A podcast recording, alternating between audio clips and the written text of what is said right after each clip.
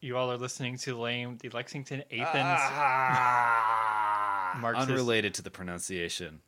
Marxist, Marxist experience. I'm Aaron. And I'm Jenry. It's the 7th of April, 2022. I know I miss you too, baby. Uh, this is a news podcast, um, and other stuff we about Lexington. Um, and folks, I just want to say this: for the first time in lame history, it was not solely my fault um, as to why the, you have not gotten a lame episode in almost two weeks. There was a lot of confounding circumstances. Yeah, a lot of a lot, a lot of psychic action being done against me, regardless. Um, A lot of psychic action being done against me, too. a lot of the, the world is coming for us, and not in a not in a um, literal sense, but in um, uh, the psychically the walls are closing in, folks. Um, uh, that's why we um, are delivering to you one of the least standard standard episodes of Lame um, I can think of. Um, I mean, really, I mean, my side. Well, I don't have to go too much into it, but it's it's different. Stay tuned for Aaron's side. I'm way more excited about Aaron's side than I am about my side. Folks, I didn't even write anything. I got some tabs pulled up on my computer um, to talk about some stuff. Uh, a few housekeeping things. Um, there was a fire downtown when the wind's really bad. Crazy. Um, uh, the sprinkler system went off at one of UK's um, five over one um, uh, student dormitories and um, uh, displaced 50 something students. Um, and of course, uh, for those of you not listen to the, uh, uh, well, there's your problem five over one episode, which at this point has become mandatory listening, I think. And uh, um, I know you'll have to bear with them. They're not as succinct as we are on Lame. Um, to three hours to describe the Titanic. oh, fuck it. Not longer than three hours, six hours or something. Six hours for 9 11. Six and hey, you need six hours from now. I like it when it's whatever. We cannot. Hey guys, welcome to Lame, a podcast about other podcasts that we listen to. Um, I really liked the most recent episode of Trillbillies, but okay. Um, anyway, so uh, just a few brief man-made disasters uh, that happened, um, and then of course the uh, the slow-moving man-made disaster which is coming along, um, which is the Richmond Road slash Athens Boonesboro um, road redesign um, that the Kentucky Transportation Cabinet is coming through with. So, um, what this involves, the TLDR, TLDW, honestly, because they've got these crazy at RichmondRoadImprovements.com. They got this crazy virtual room shit. Oh, you gotta refresh the page and see what it see what it does when you when you first land on this page. Oh, should I just play it for them live on the pod? Yeah, here. It's really. Here's my. Yes, and don't even don't sue me. I use a laptop to read off of. I'm not. I'm not a not a true luddite. Um, I, I use a tablet. sue me. I use Windows 10. Um, okay. Welcome to the virtual website for KYTC's proposed improvement project along Richmond Road and Athens Boonesboro Road. You will have the opportunity to view several display stations. It just keeps going. Just like you would at an in-person public This is like the first thing you come to. It's this like fake. It's like this is what the metaverse. Okay, please stop. All right, hold on. a second. I'm trying to record a podcast. Stop it. Stop it. Stop it. Okay. Um, this room looks. This is shit's terrifying. Anyway, um, it. So here's the main cliff notes. Right. Once you pass Man of War, um, they have are going to redesign the road uh, between Man of War and I seventy five. They are moving the entrance to Old Richmond Road, um, which I guess might be safer because let me say this: I've definitely um, uh, have uh, accidentally gotten in some certain accidents because you approach that intersection so quickly coming off of Richmond Road. Um, I almost killed our show producer doing it, um, which is awesome. Um, I was at that intersection today. Oh, really? Yeah. That's great. Um, well, uh, the rest of the road between Man of War and I 75, they're redesigning it to where you can make no left turns at any of the intersections.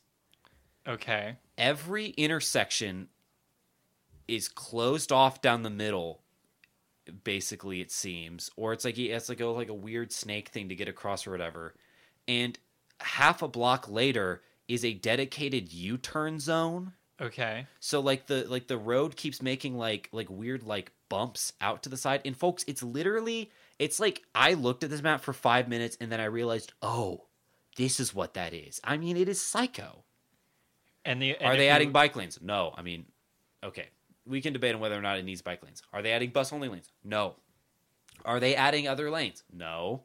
Um, what? It's so confusing to me. And meanwhile, the rest of Richmond Road has got literally a, a, a bus stop and park bench built into the shoulder of a road. I mean, it is one of the least least hospitable roads I feel like um, in uh, the area. I mean, I've been biking on Richmond Road, and there's been cars multiple times that have come within like half an inch of hitting me. I mean, Like terrifying on, shit. on my side, you get the wind grazed- blow at yes, the yeah. I've like I've like almost touched their handles, Ah, it's crazy, man. It's crazy. You mean they're mirrors, They're mirrors. car car handles? Yeah, if you go were if it. you were really big, you could uh, whatever. Uh, so that's the Richmond Road project. You're free to look it up to get the actual um, visual scoop of it, but it's it's uh, psychically damaging. Um, so I saw it and I was just kind of because the way they have it presented is so strange. oh, you have to like go through all these things. it's like a metaverse. Like Yeah, you go. Yeah, there's it's a fake room with different shit. It's so It's like I've been in these rooms before. Like like not this not the not that room, but I've been in these types of rooms before. Yeah, I wonder what it's somehow Granicus software that's doing it all. Damn it. Um, yeah, they're good, but great news, guys. We're getting gra- we're getting new shared use paths. Um, apparently, and according to the legend, um, I don't know. I oh, okay, that's not how you zoom in on the map. Um, it's folks. I just it's like it's rough. I don't. Oh no, there is a bike path, but only for part of it. Is that what I'm seeing? It's yes, I think it is. Whatever. My complaints still stand. This is psycho. Um, The only way this would be acceptable is if um they made like some alternate Richmond Road where it was bus rapid transit. that's the thing. Yeah, like And, you literally like- need a second. I don't know. It's really okay. I see. So they are doing part of it has a separate. God, not like that. Part of it does have a separate bike path, but it, the bike path keeps having to like bulge out of the way from the uh, U turns. And oh no, wait, no what? No fucking way. This is Jen rediscovering facts about the Richmond Road. There are project in real time. stoplights before the U turns. So these exist in um What is the in Letcher County. is the point to to make sure that you never have cars intersecting? I guess so. So yeah. So this this exists. So it's not faster. This is in southeastern Kentucky right now. Last time I went to Whitesburg, I think it was like on the on outside of Whitesburg. It may have been in Hazard. Um, my it was a year ago, but they had lights specifically for U turns, and they had U turn only lanes. Well, I will say this: with their redesign, uh, there's a lot of these concrete medians or grass medians or whatever. Um, ec- excellent bus-looking bus stop locations for. Um, uh, oh no, and then there is just an unprotected, unlighted intersection right here. Never mind. Um, they just are fine. Oh, great! They're adding uh, ramps so you don't drive into the reservoir. Uh, sexy. Uh, I can't tell you the amount of times I wanted to drive into the reservoir. Hey man, I'm feeling that right now, buddy. Um, yeah, I don't know, whatever. I mean, uh, old man yells at cloud, I guess. Um, we'll see. It feels like a waste. it feels like an a especially it's like okay, I don't know. I haven't.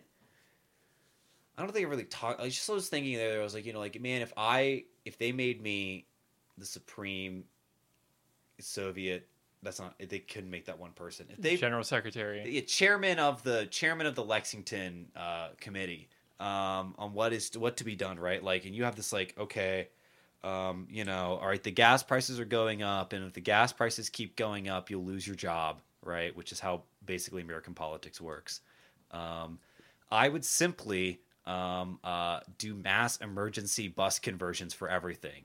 Rapidly, rapidly bus uh, expand Lextran over the entirety of Lexington, um, and start doing a, like emergency bike path, like bike only and bus only conversion shit, um, and just make it to where you don't actually have a car. And then, and this is critical, do cash for clunkers again. And I know you car guys out there going, no, not the cash for clunkers. You're destroying the priceless 90 cars. You don't want. You don't want these cars.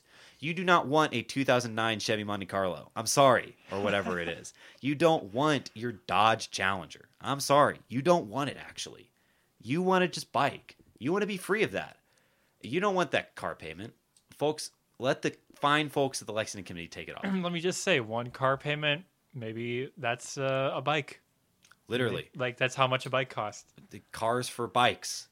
How much are car payments? I you're asking. It- it- Aaron found the only person with less money than her in the room to ask. Uh, people spend crazy money on cars though. Like especially like out like there's so many people like so many houses that are like, you know, like guys just like these crazy like they'll buy these expensive trucks and then they'll spend crazy amounts of money to pay other guys, critically not even themselves, hire out some other McShop, body shop, or whatever to like lift the car and do all this crazy shit to it. Whatever. This is not this is not a war on cars podcast, even though it kind of Hey, we've been talking about cars. We've been talking about cars a lot, and that's actually oh sh- ooh fuck. We probably should have talked about this at the top of the show. Um, It's no, turning into car talk. it's not turning. And don't don't podcast like my brother. But don't Um, don't. Uh, I don't even know where I was going. whatever, folks. On the tables coming up, and we've got a cold. I got we got cold DM'd from someone at Civic Lex. Um, uh, Adrian, hello. Um, and non-zero chance we're hosting sometime next week. I want to host a on the table Thursday night. probably Thursday night. At if it Woodland Park. happens, yeah, sure. Thursday night, Woodland Park. Fuck it. Um, hey, why not? Thursday night, Woodland Park. Whether or not they let us do it, baby. Um, uh, uh, we're having it right now. For those all of you that listen, 15 minutes into the show, it's happening here right now. First ever lame meetup. We will be talking about um, what is to be done. Not the book by Vladimir Lenin, but literally what is This to is be done the Lexington Comprehensive Plan. we're gonna be making an attempt to to do it to host an on the table discussion um where and i want i i want just real some real guys out there to be demanding that the comprehensive plan involves somehow the uh the uh, dissolution of all private company the, the expropriation of all wealth And uh, Civic Lex, if you're listening to this and you don't approve our, our plan for an on the table, we'll just do an unofficial under the table. Whoa, that's so stupid. Um, no, I think there's actually there's I think lots to talk about about the bus yeah, the and bus. whatnot. I don't know. Whatever. Um, me and Aaron will be at some other on the tables, like just attending. Um, but we've Yeah. decided just now to host one. Yeah, Um, which ones will which one will I be at? You just have to go and see. you'll just have to go to all of them. I'm a I got a busy week, but Thursday night, I'm hosting my own baby. hosting my own. Where should we meet at the Woodland Park? There's like a shelter by the skate park that could be big, or the gazebo. The gazebo that they don't let you sleep on anymore. Yeah, because that can we could talk about homelessness. We could all meet in the woods by the gazebo. That could be good. quote unquote Bring your woods. hammock. Yeah, everyone bring your lame meat up on the table in a hammock. There's only so many hammock spots. Bring your own table. Um, I think it'll be good. Bring, bring, bring hammocks. Bring blankets. Bring snacks. Okay, we can't. All right, that's enough planning an event um, from you all. I have other stuff to get onto. Um, This is. I'm. You know, I'm curious if this is your first lame episode. Oh God, I think about that sometimes. I'm like, wow, this is like every time we do like a non-standard lame episode, I'm like, oh, um, me. Okay, article by Meredith Howard, who a person whose name I've never read before All at the right. Herald Leader. Um, median sale price of Lexington home reaches three-year peak. Hmm, I wonder why. Hmm. Um, as more Americans are working from home than ever before, I, home buying has become more. Po- I'm being dealt. I'm being dealt uh, um, lethal uh, doses of rhetoric in this one. Home The buying ideology. are they are they saying that home that because you're working from home, home buying is up? They're Okay. saying that homes are in demand because people are working from home. as opposed to all the people that need to just live in a home. because right because and it's totally not because there's a just a total lack of available housing in Lexington that's affordable. because people are buying homes now 'Cause to people- work in them and people have never lived before. Where did they live before they Where did bought the home to work in before the pod. so apparently, the peak median price was two hundred and sixty-six thousand dollars in twenty twenty-one and two hundred thirty-six thousand in twenty twenty. Um, and of course, if you bought your home a decade ago and you live in Lexington, wow, baby, refinance your mortgage because um, your home has gone up and uh, the interest rates are low, low, low, folks. Lexington is considered a seller's market as of February, um, according to Realtor.com. Um, even though I'm sure it was like that for always.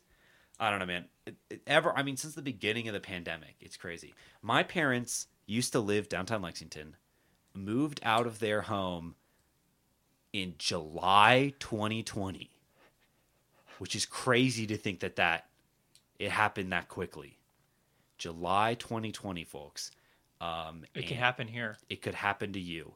Um, and they sold it almost instantly, and they had to sell it. They sold it almost instantly because they like had to had to buy the house that they were looking at because every single house and we went out in this neighborhood they moved out to was for decades. Most had lots of empty lots lots of houses on the market. Within the first several like with within that first summer of covid every single property was bought in this subdivision that has sat empty since it was first built in the 90s jeez crazy shit i mean crazy shit um the only I, I could see how if there were people renting in this house that my parents bought, I just want to be clear. I don't want to. I like do not want to dox myself, but like this was clearly someone's not full time living house. Like this was clearly some like richer Lexington folks, um, like like some like summer lake house. Um, because I I maintain to this day that it is not meant to be lived in full time all year. Um, it's not. It's simply interesting. It is not. As Aaron's been there. It's not designed like a real house. Um, it's it's it's a fascinating it's like I'm living in an Airbnb. honestly yes Yes. that's a good way of describing it It's weird. Um, and then of course my mother, for some reason, started buying like pillows that say like Lake House on them, which is like, I mean, I have to be the subject of some experiment, right?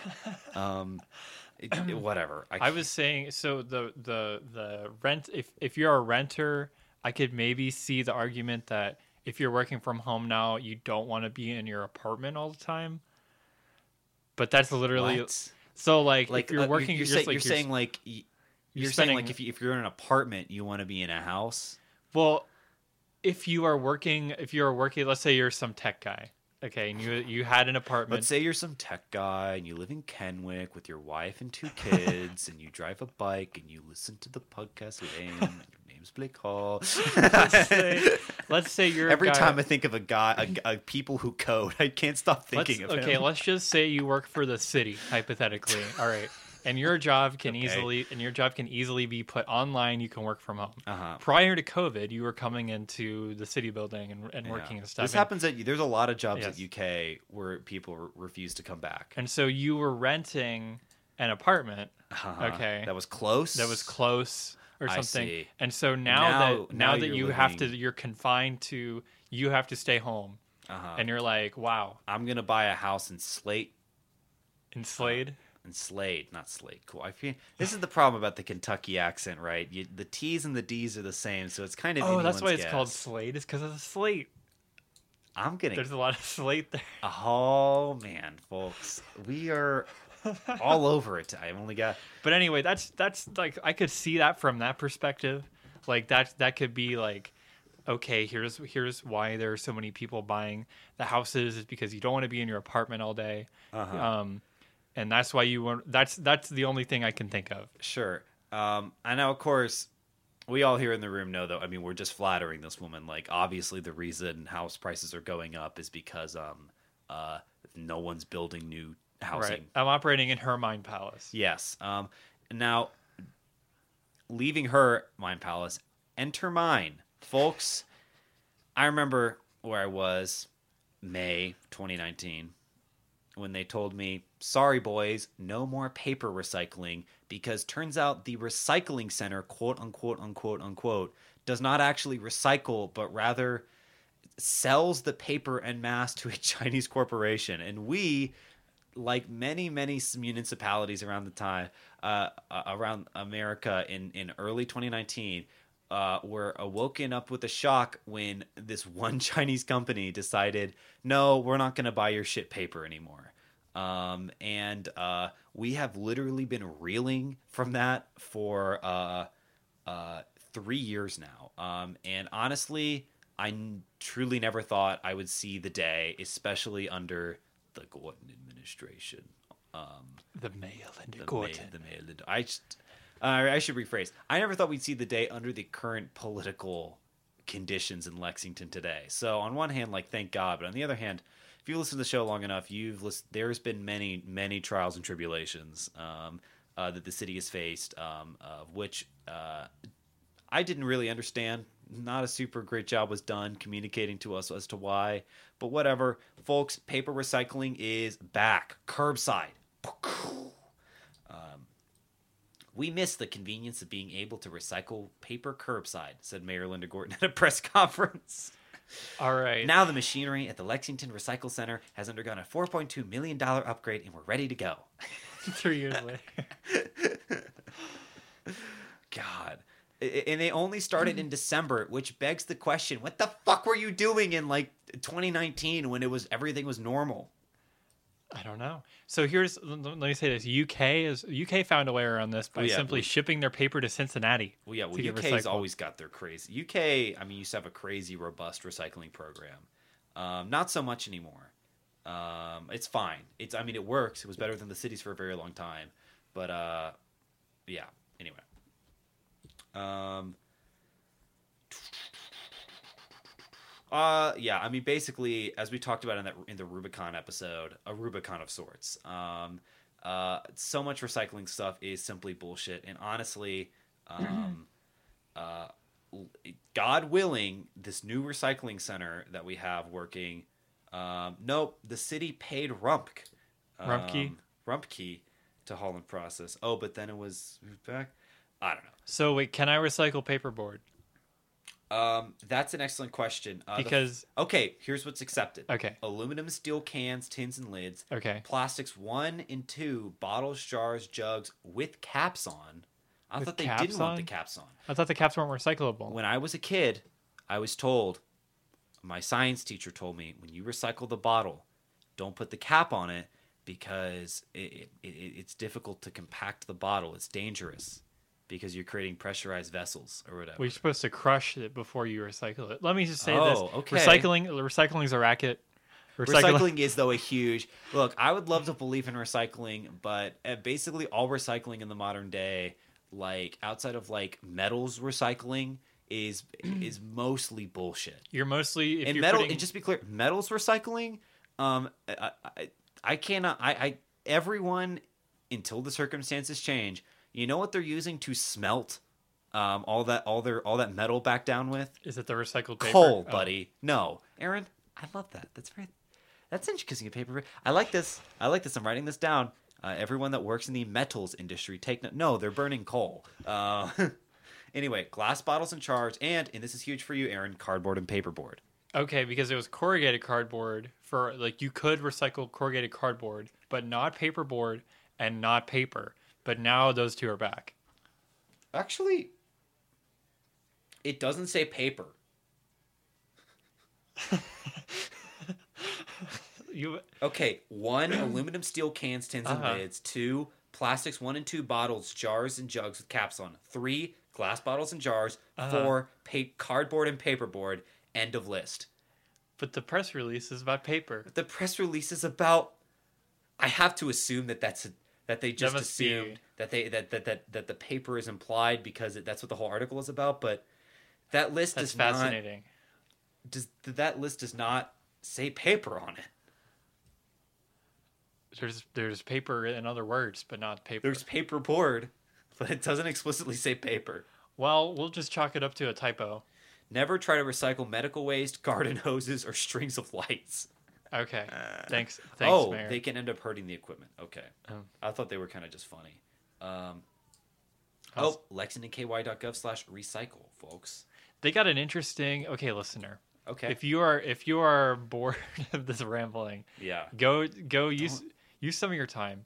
You can go to lexingtonky.gov slash recycling, and then there's a little how it's made video. Okay, it does say paper. It does say there's a little how it's made video, which is really interesting. It goes through how they recycle, and it's like a little video, and it's not. Oh, you're watching it right now. Is it this? This that one, yeah. In this video, you'll get a behind the Great. Well, so folks, that's what you have to wait forward to. And it's in Spanish. Um, All languages, partner communities. English and Spanish. Versailles, looks just like Kentucky, but turned sideways. Funny, never really looked at the county line of Versailles. Oh, interesting. Garrard County is not considered a. This is so fucked up. It says it's like distinguishes between counties and so like Mercer County is not part of it, but Harrodsburg is Wait, Harrodsburg recycles at Lexington? is a partner community. Oh, okay. So we take their garbage I guess, man. or recycling. Well, Okay. so there's okay, cool. So there is a actual full list that is way plastic takeout containers. Folks, don't even think about it. Um, but anyway, uh, enough paper talk. Do I have anything else of interest um, to talk to you about today? Um, Kentucky Power has a new owner. Don't have enough time to get into it today, or is going to get a new owner. Liberty Utilities is going to buy it, and they're offering uh, the 15% reduction for customer bills and a bunch of other kind of sweet stuff. So I'm really curious to see uh, what horrible, fucked up things they have for us in mind. Um, it's actually insane that you can buy and sell power companies. That is that is it's it's strange. It's fucked up. Call me a Marxist, but I think it's dumb that you can buy that that that you can just buy shares in the co- in the power. What the fuck? Hey, we'll be talking about power. Hey, I need that. We will be Li- talking about power, folks, in side B. Um, and with that, I yield my time. All right.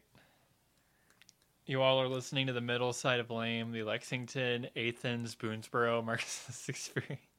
Folks as you just listened to on the fir- on side a we just uh discovered um uh we just we just uh made, made some hasty plans um uh, uh thursday evening But to what time? i get off work at five um Do you want to do like six? i think six yeah have some sunlight Have some sunlight. folks 6 p.m woodland park by Wait, the gazebo slash see, woods Check to see if there's one happening at Woodland Park. i'm sure there's not uh, not, not We're right- planning this live on the show. Yeah, Adrian did not get back. oh, they did. Oh, okay. Location and time of day is up to us. We just want it to be within there. Um, people do it in homes, restaurants. Okay, great. Um, when you register, send you an email. You can follow us on Twitter at LamePod. Thank you, you, can Aaron. email us at lexlamepod at gmail.com. If you want stickers and buttons, which will be, you know what? We're going to bring some stickers and buttons to this, to Great. this, I'm responding to Adrian right now. so, Um, Adrian, uh, welcome, welcome on the pod. this Uh, thing. Welcome Adrian to the pod. Um, to this little thing that we're doing. Um, we'll have those, but if you can't come and you want a button or a sticker designed by Claire Thompson from ClaireThompsonArt.com, you can email us at lexlamepod at gmail.com. You know, which I'm I'm realizing now. Um, why did we set up a Gmail account when we should have done a Proton mail? because it costs money. That's true. Also, it's like. I, it's true though. All those guys, let me say, like uh, Bria Torch Bria Torch peoples knows knows what's up. Um, uh, foreign language press, they know what's Yeah. up. I personally know what's up. If you want my personal emails, Proton Mail, baby. Um, uh, I don't know. Um, you can give us a review on iTunes and Spotify. But okay, here's the thing: like, I haven't seen. I've kind of been checking around, doing a little snooping around on Spotify, and like, I can give a rating to our show, but I can't see what the ratings are. Huh? But I mean, I don't know. If you haven't done that yet, just give us a rating. Maybe not enough people have rated us, Um, iTunes, we gotta we gotta bump those numbers up. folks. You got to inflate those numbers. It's it's your civic duty to make our podcast uh, li- listenable. Um, and with that, I guess we can get into side B. I don't think I have anything else to say. Uh, me neither. Um, folks, we got something. Let me just say, okay, and it's over, and it's back. All right, it's a side B of the Lexington Athens Boonesboro Marxist experience. We are doing well. Okay, we have one normal side of normal part of side B. Oh, you actually do have something? I have one article. Aaron, yeah, okay. Let's read the article. This is from the Herald Leader. I mean, like all articles. No, whoa, really? oh, shut the fuck up. That's crazy. This is from Austin Horn, and the the headline reads: Will Kentucky get its fifteen million dollars back from the aluminum mill? God fucking damn it. No, because we were scammed. We were legislative legislative effort stalls in the House. fucking, I mean, like, what? A, I could have fucking. Okay, yes. A bill asking for the return of Kentucky's $15 million investment uh, in an aluminum plant that never materialized stopped dead in its tracks in the House after unanimous passage in the Senate. The state gave funds to Unity Aluminum, previously Braidy Industries, which promised to build a $1.7 billion aluminum mill near Ashland. So far, nothing has been built there. Um, the company website still promises the largest project of its kind in the region, uh, which it says will create 550 full time jobs in eastern Kentucky. Uh, Senate Bill 48 would have directed the Cabinet for Economic Development to recover the 15 million along with any interest, penalties, and fees at the end of the year. Chris McDaniel from Taylor Mill said Wednesday that the bill is likely dead based on his conversations with the members of the House. Quote, I think they just didn't like the concept. I wish they I, I wish I could expand more on that, but from the limited amount we've talked, there just wasn't interest in taking it up. McDaniel said. I would I wish I could say otherwise. Um, like the Senate, the House is dominant, blah blah blah. Yeah, there's Republicans in there. Um, and yeah, so Chris McDaniel's dream of getting $15 million from this aluminum mill back, he wants a refund, and they're not giving it to him. This is so They're- they're- honestly they're- so the House is- depressing. I mean, why? Uh, it's like uh, talk about a slow-moving car accident. When did we first talk about this thing? Last year, I mean, it's so fucked up. Fifteen million dollars. We probably could have gotten our own seed money. We could have gotten our own state enterprise, huh? But I guess that's beyond the um. I don't know. start taking donations at the late next week. No, that would be not the IRS would not appreciate that. I guess I'm gonna use my real name when I'm signing up for this. Uh, I don't know, maybe We're while I'm we're filling out the form. while right we're now, filling guys. out the form on the show, we are going to be talking. We're going to be doing a little Marx 101 here. folks, shall we come clean about About what? I don't know I, the news, folks. The news? sucks. I mean, the Oh, news yeah. has been so The news is so bad. No. don't- I, mean, you saw. I, I, I th- the most interesting article came out like earlier today for me. I mean, yeah. There's been no city governments out of, out of office. Nothing but the most psycho culture war bullshit going on in the Capitol. Mm-hmm. Um, it's not a fun time. And, you know, let me just say this. Even if the General Assembly wasn't about to stop its session in just a few days, even if they weren't doing some kind of psychoculture war stuff, nonsense, I still would want to do this because I think it's good. I think it's valuable that we all know this kind of things. And um, I needed a break from reading all the articles all the time. So instead of reading articles, today we're reading Marx. yes, we Oh, are I reading. it up. They don't go back. This is um modeled after this is like my summary of like the first four chapters, four or five chapters of um value, price and profit. Okay, Um, great, great.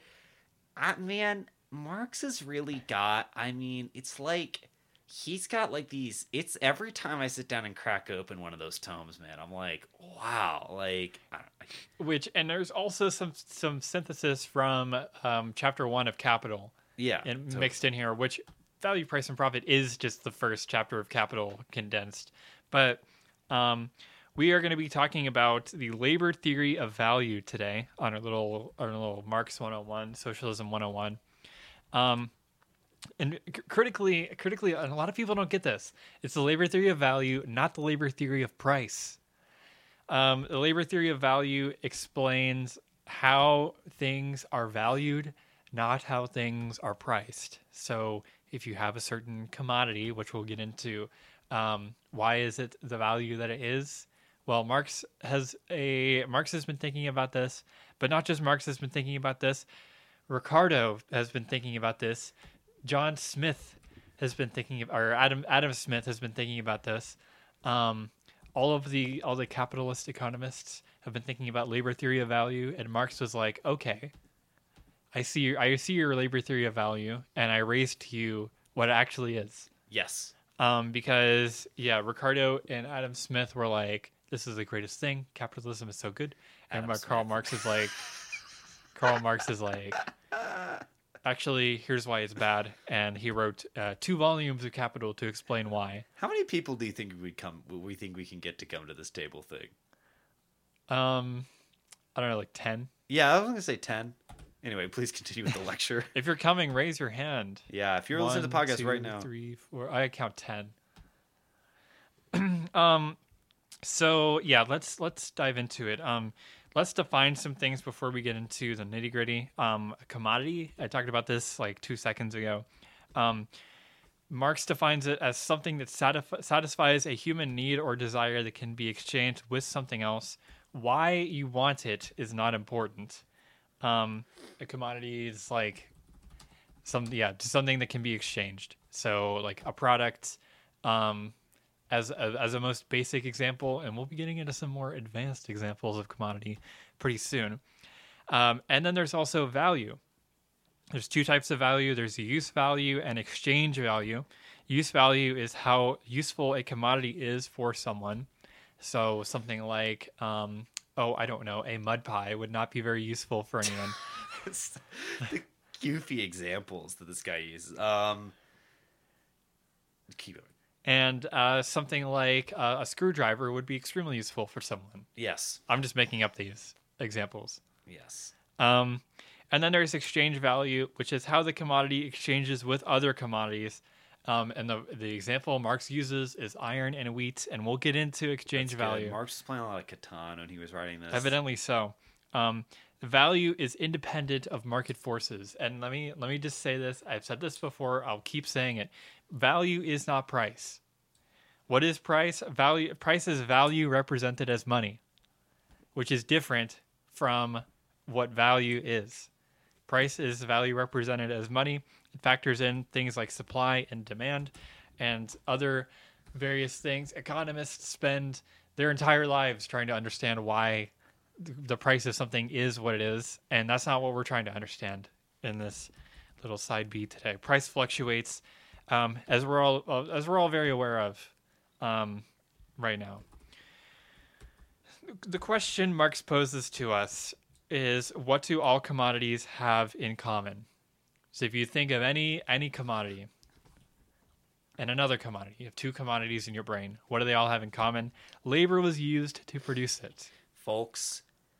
There is no. Let me. This is what I was talking about this with a friend of mine the other day. Guys that buy gold in anticipation of the apocalypse is very funny because what are you going to do with that gold, right? Because even though gold is a very valuable material that has a certain kind of use to it or use value to it or whatever, it without labor is, I mean, tr- truly, literally worthless to you. I mean, if you just, I, yeah, buddy, I can have a large stack of rocks in my backyard too. If, if no one does acts on those rocks or does things with those rocks, if there's not any other sort of labor market that I'm connected to, there there is simply nothing of use that I can get with those with the gold unless for some reason I literally eat gold. And that's good that you uh. you bring about connection because if you make something by yourself for your own consumption, um, you have made a product. You have not made a commodity. Yes. because that's not what a, commo- a commodity can be exchanged. Yes, a commodity is a fundamentally economic Right. um, thing, and you cannot have an, an economy if you are just one person.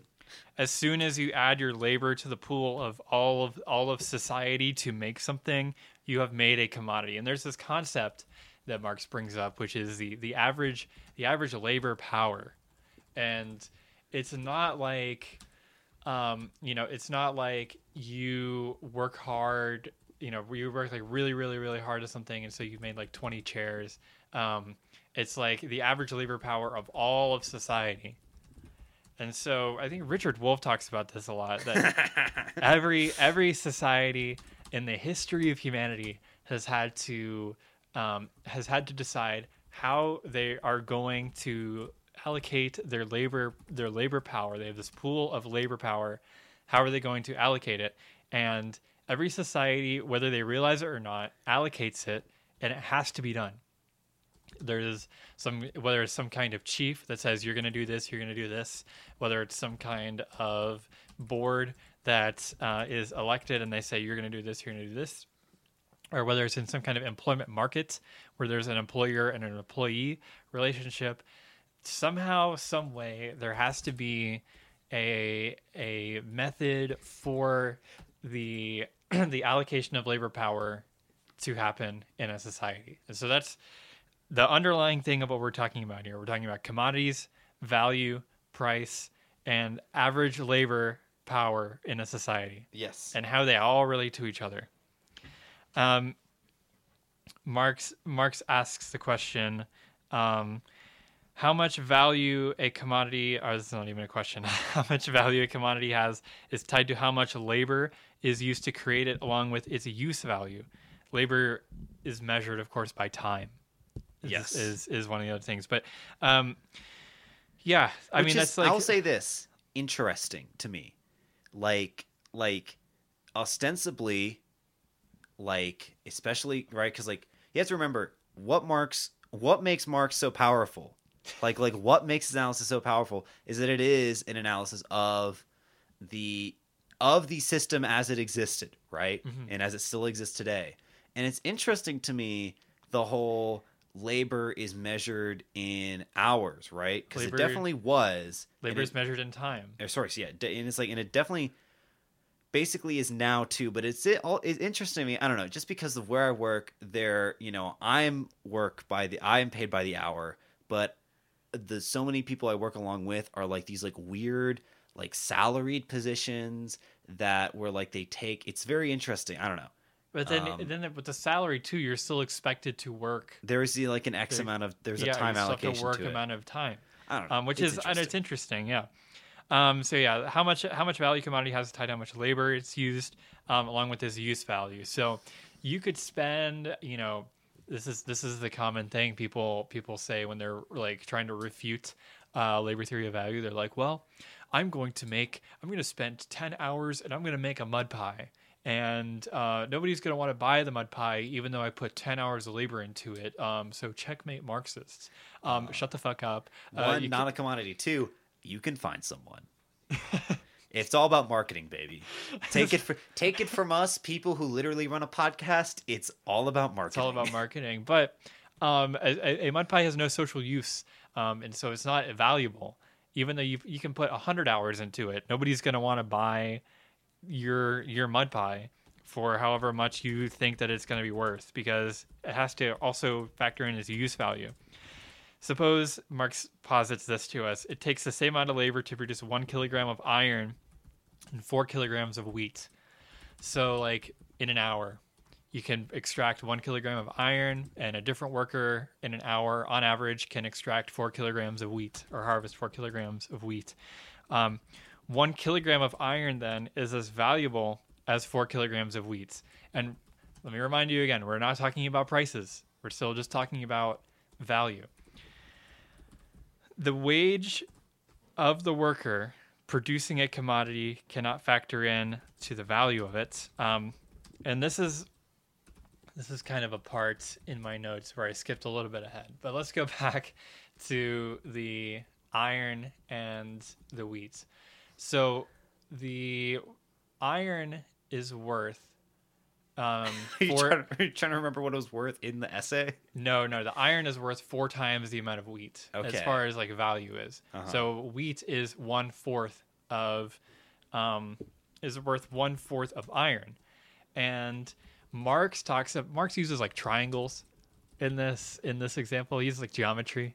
Uh-huh. Um, but his his main point is Marx secretly Freemason. secretly do do do. Yeah, literally. I was to say X Files things. um there is like when we're talking about the relation relations from wheat to iron and stuff like that there is a there is a mysterious third thing that we're not talking about that we can use to to put those into relations of each other because there's not there's not just iron and there's not just wheat being produced. There's a whole bunch of other things. And so you can exchange those other things based on how they are in relation to each other, if that even makes sense. Yes, I always thought you were trying to take the angle of the fact that, like, you know, uh, the iron itself requires processing time, but If we, if I we see just- what you mean here. Yeah, in this, in like just in this, in this mind. and that's what's and I will say what is funny about a lot of capital products or whatever is that like like it is interesting to me that not all products have a seemingly equal exchange rate to each other. Like stuff that you would expect to cost way more costs way less, yeah. and stuff that you cost expect to cost way less costs way more. Well, we'll get into that. Funny. Well, and uh, about value and about cost. So Marx brings wages into this. Um, he says wages cannot exceed the value of the commodity, but will certainly be a fraction of the value. So when the worker gets compensated for their time, if you make a kilogram of of iron, if you like extract it, you can't be paid more than what that iron is worth. Otherwise, it's not that's not- Profitable. it's not profitable, but also like that's just you. Where would you get that other? Where would you get Where would other, the money come from? Where would the money Yeah. come from? Um, and it's the same for it's the same for manufactured goods, um, for harvested goods, for manufactured goods. Um, Marx says that value is the crystallization of social labor as a product up to the point of completion, which is a whole bunch of fancy words for saying that the value of something is that that commodity is a representation of the labor that brought it into existence. Does that make sense? Is yes. Yes. I'm, I'm sorry, I'm a little distracted. I'm just I'm DMing this guy on. I'm DMing Adrian. I'm like I'm like, man, you won't believe it. We're doing we're, we're filming this shit light out on the pod. I'm yes, I agree though. I'm gonna listen back to the tapes, and I will come into agreement. Yeah, no. Well, I've Um, already read. it. I know it. yeah. Don't make don't make me do the homework. well, I'm just I'm just Trying to yeah, engage with me. Trying. I'm trying to trying engage to, trying to make you. I, I can't engage with the audience because I'm doing They're this. not real. I'm doing this in their past. We'll do this lecture. Hey guys, after the on the table, which you come to on which you come to on Thursday next Thursday, we'll do we'll do an extended value price Sure. and profit. Sure. Um, and so Marx gives this example to us of a ball of yarn.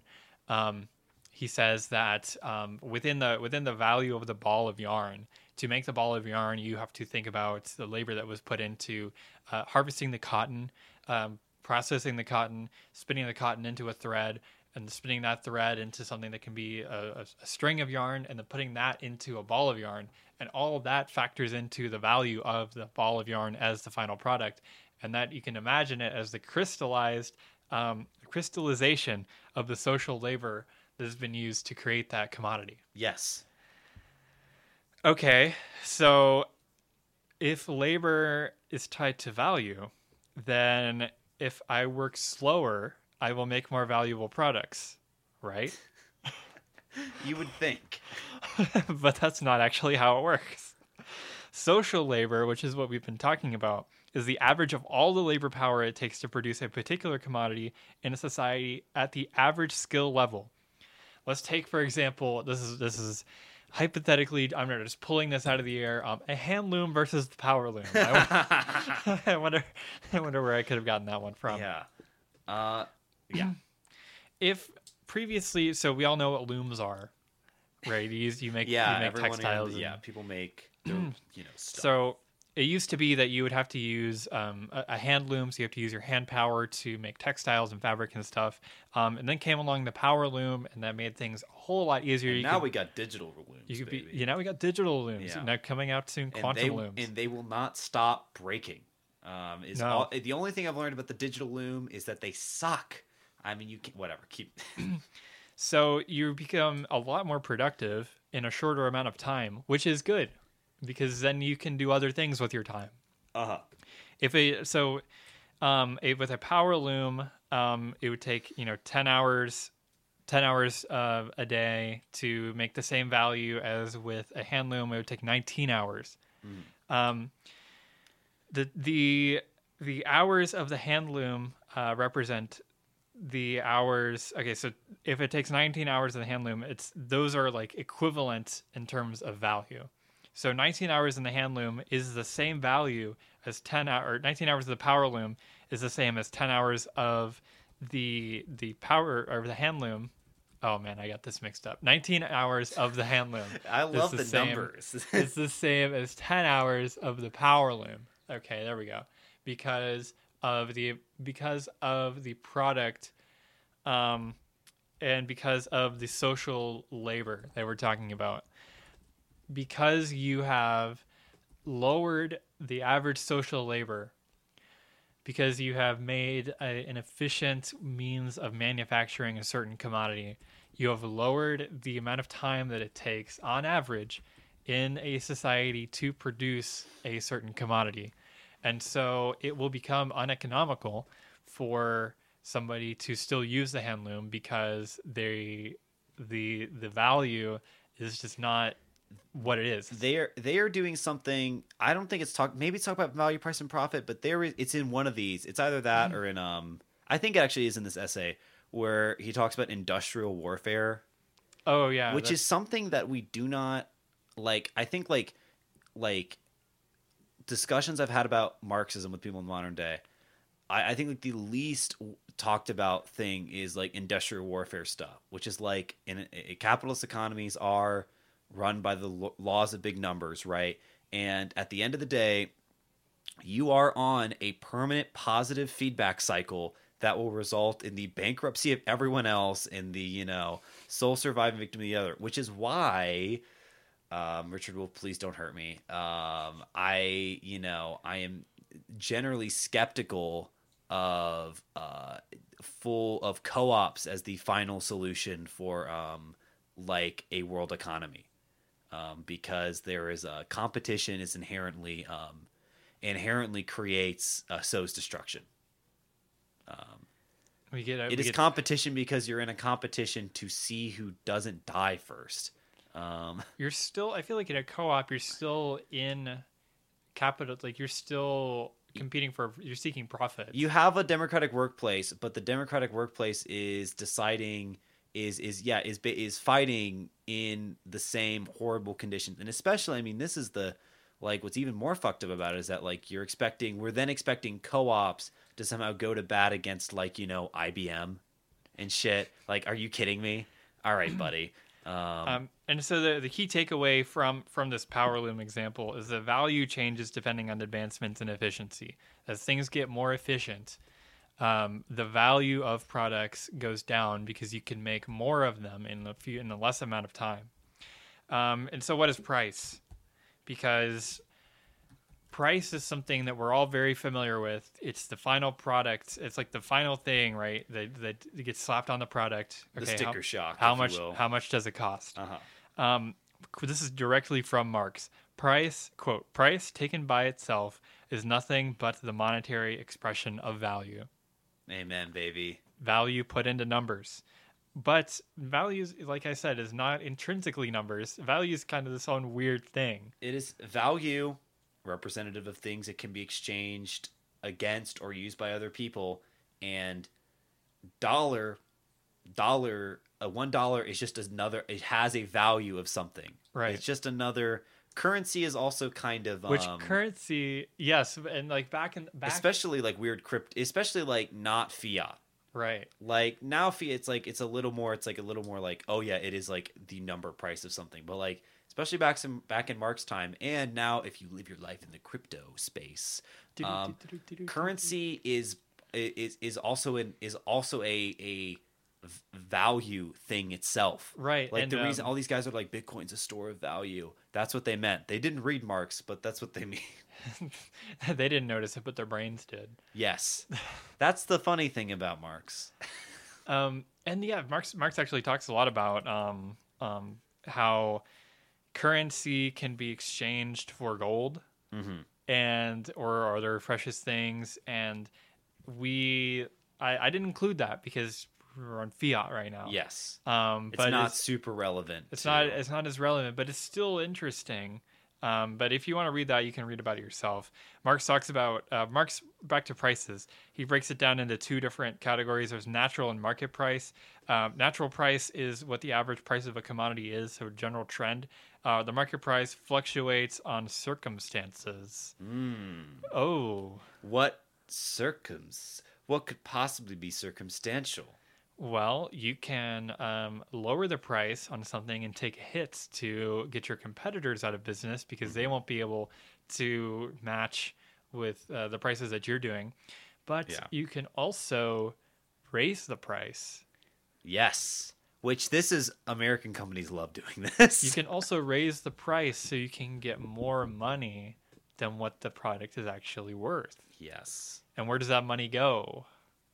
Well, folks, um, I guess we'll never know. You've been listening to Lames. Profit has entered the chat.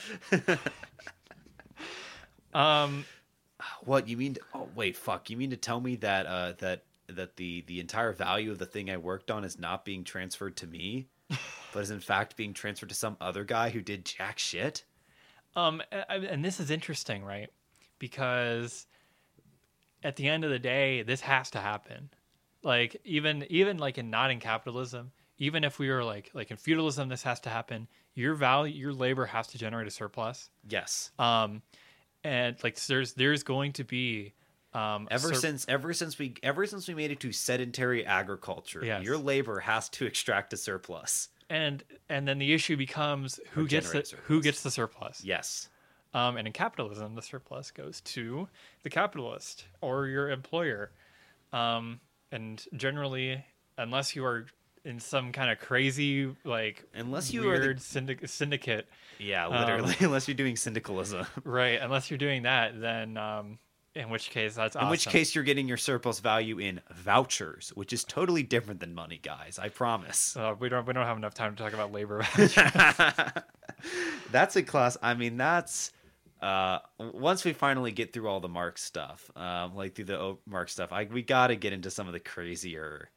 Like I feel like Engels actually is in a lot of this territory. A lot of the crazier like writings that come out after Marx, like about like okay, so what do we do with this information? And then it's like labor vouchers and all this crazy shit. Which um, Engels talked about in, in Socialism, Utopian and Scientific. Yeah, yeah, yeah. Um, Cincinnati had a had a labor voucher store, That's awesome, actually. which was pretty cool. Um, so Red Cincy, Cincinnati Reds, what? like communism. like communism.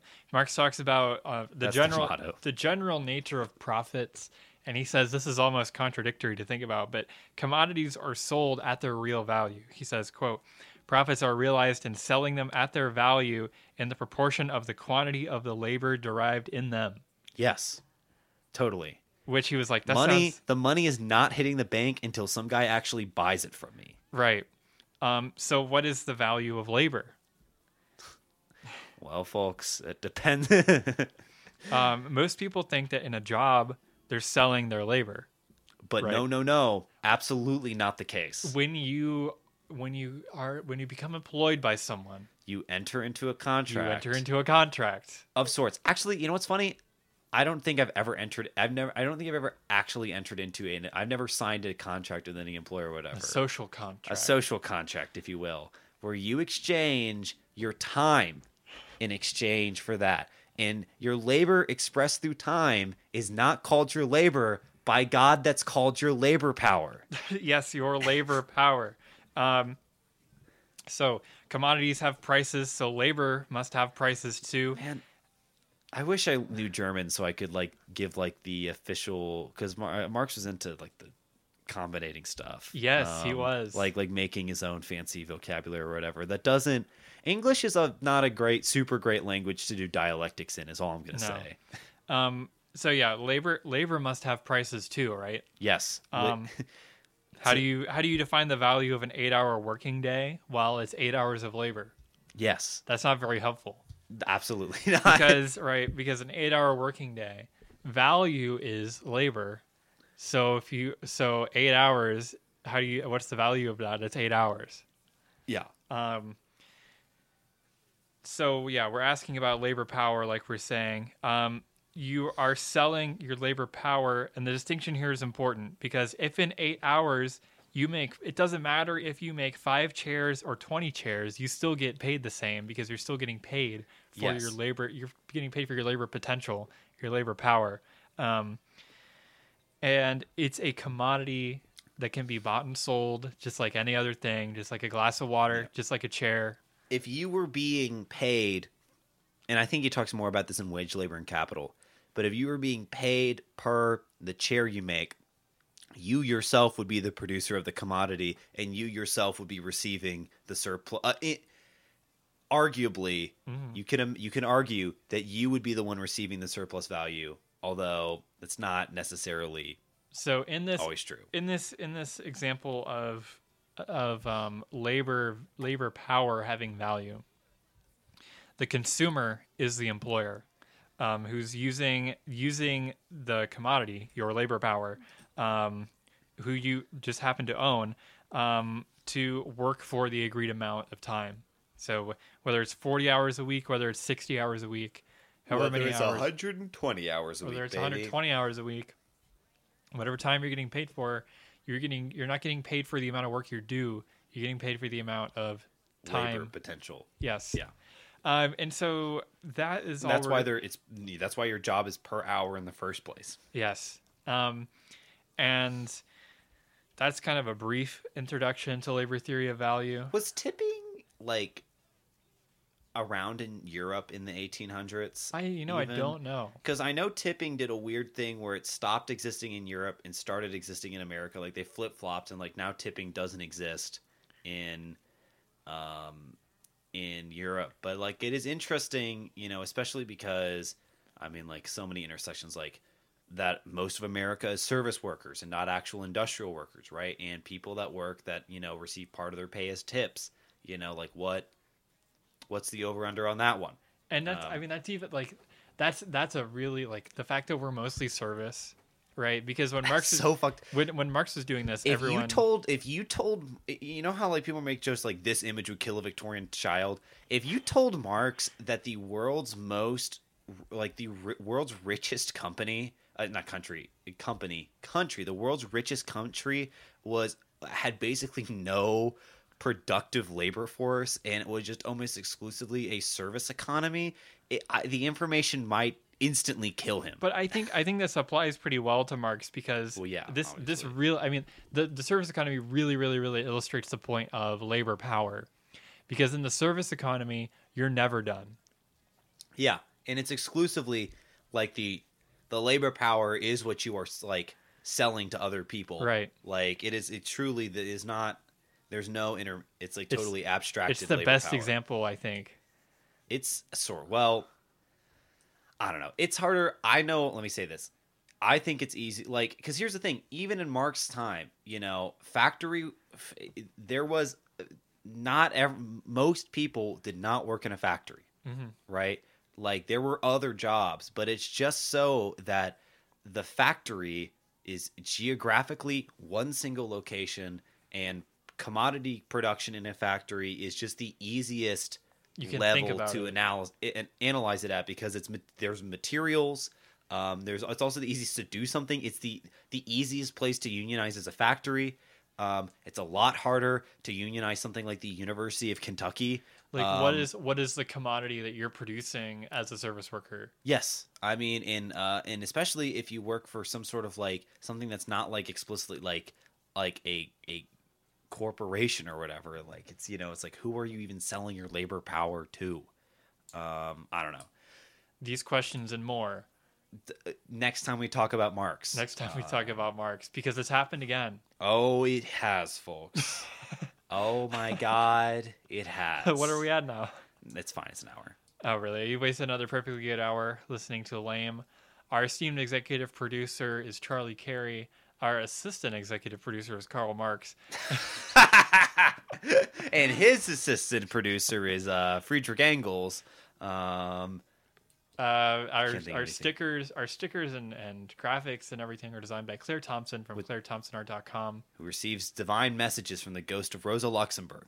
Um, You can find us on Twitter. Message us on Twitter. Just say hi or email us. email us, actually. Um, Send us send us a picture of you reading Karl Marx on Twitter. you don't I mean, it doesn't, you don't have to compromise yourself like that. You could just say, hey, I'm reading Marx. Hey, man. Or, do- Or you could come and tell us about it You can come and next, tell us about it. next week, Thursday. That is the 14th. Yes, it's the 14th. Thursday the 14th. Thursday the 14th. 6 p.m. go to Woodland Park, look by the gazebo in the woods. We'll be there. Bring a picnic blanket or something. Um, we're sitting on the ground, baby. the, the Civic Lex presents on the ground. Civic Lex presents on the ground boots under on the, the table. boots.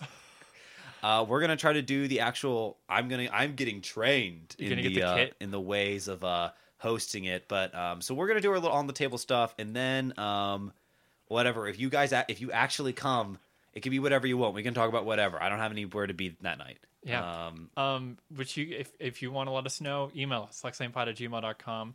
Um, and, and even though, um, I don't know, something another Civic Lex employee. I'm like, how do they keep making and more? even though even, even though another Civic Lex employee keeps messaging us on Twitter every time they hear us say it, this is lame. All right.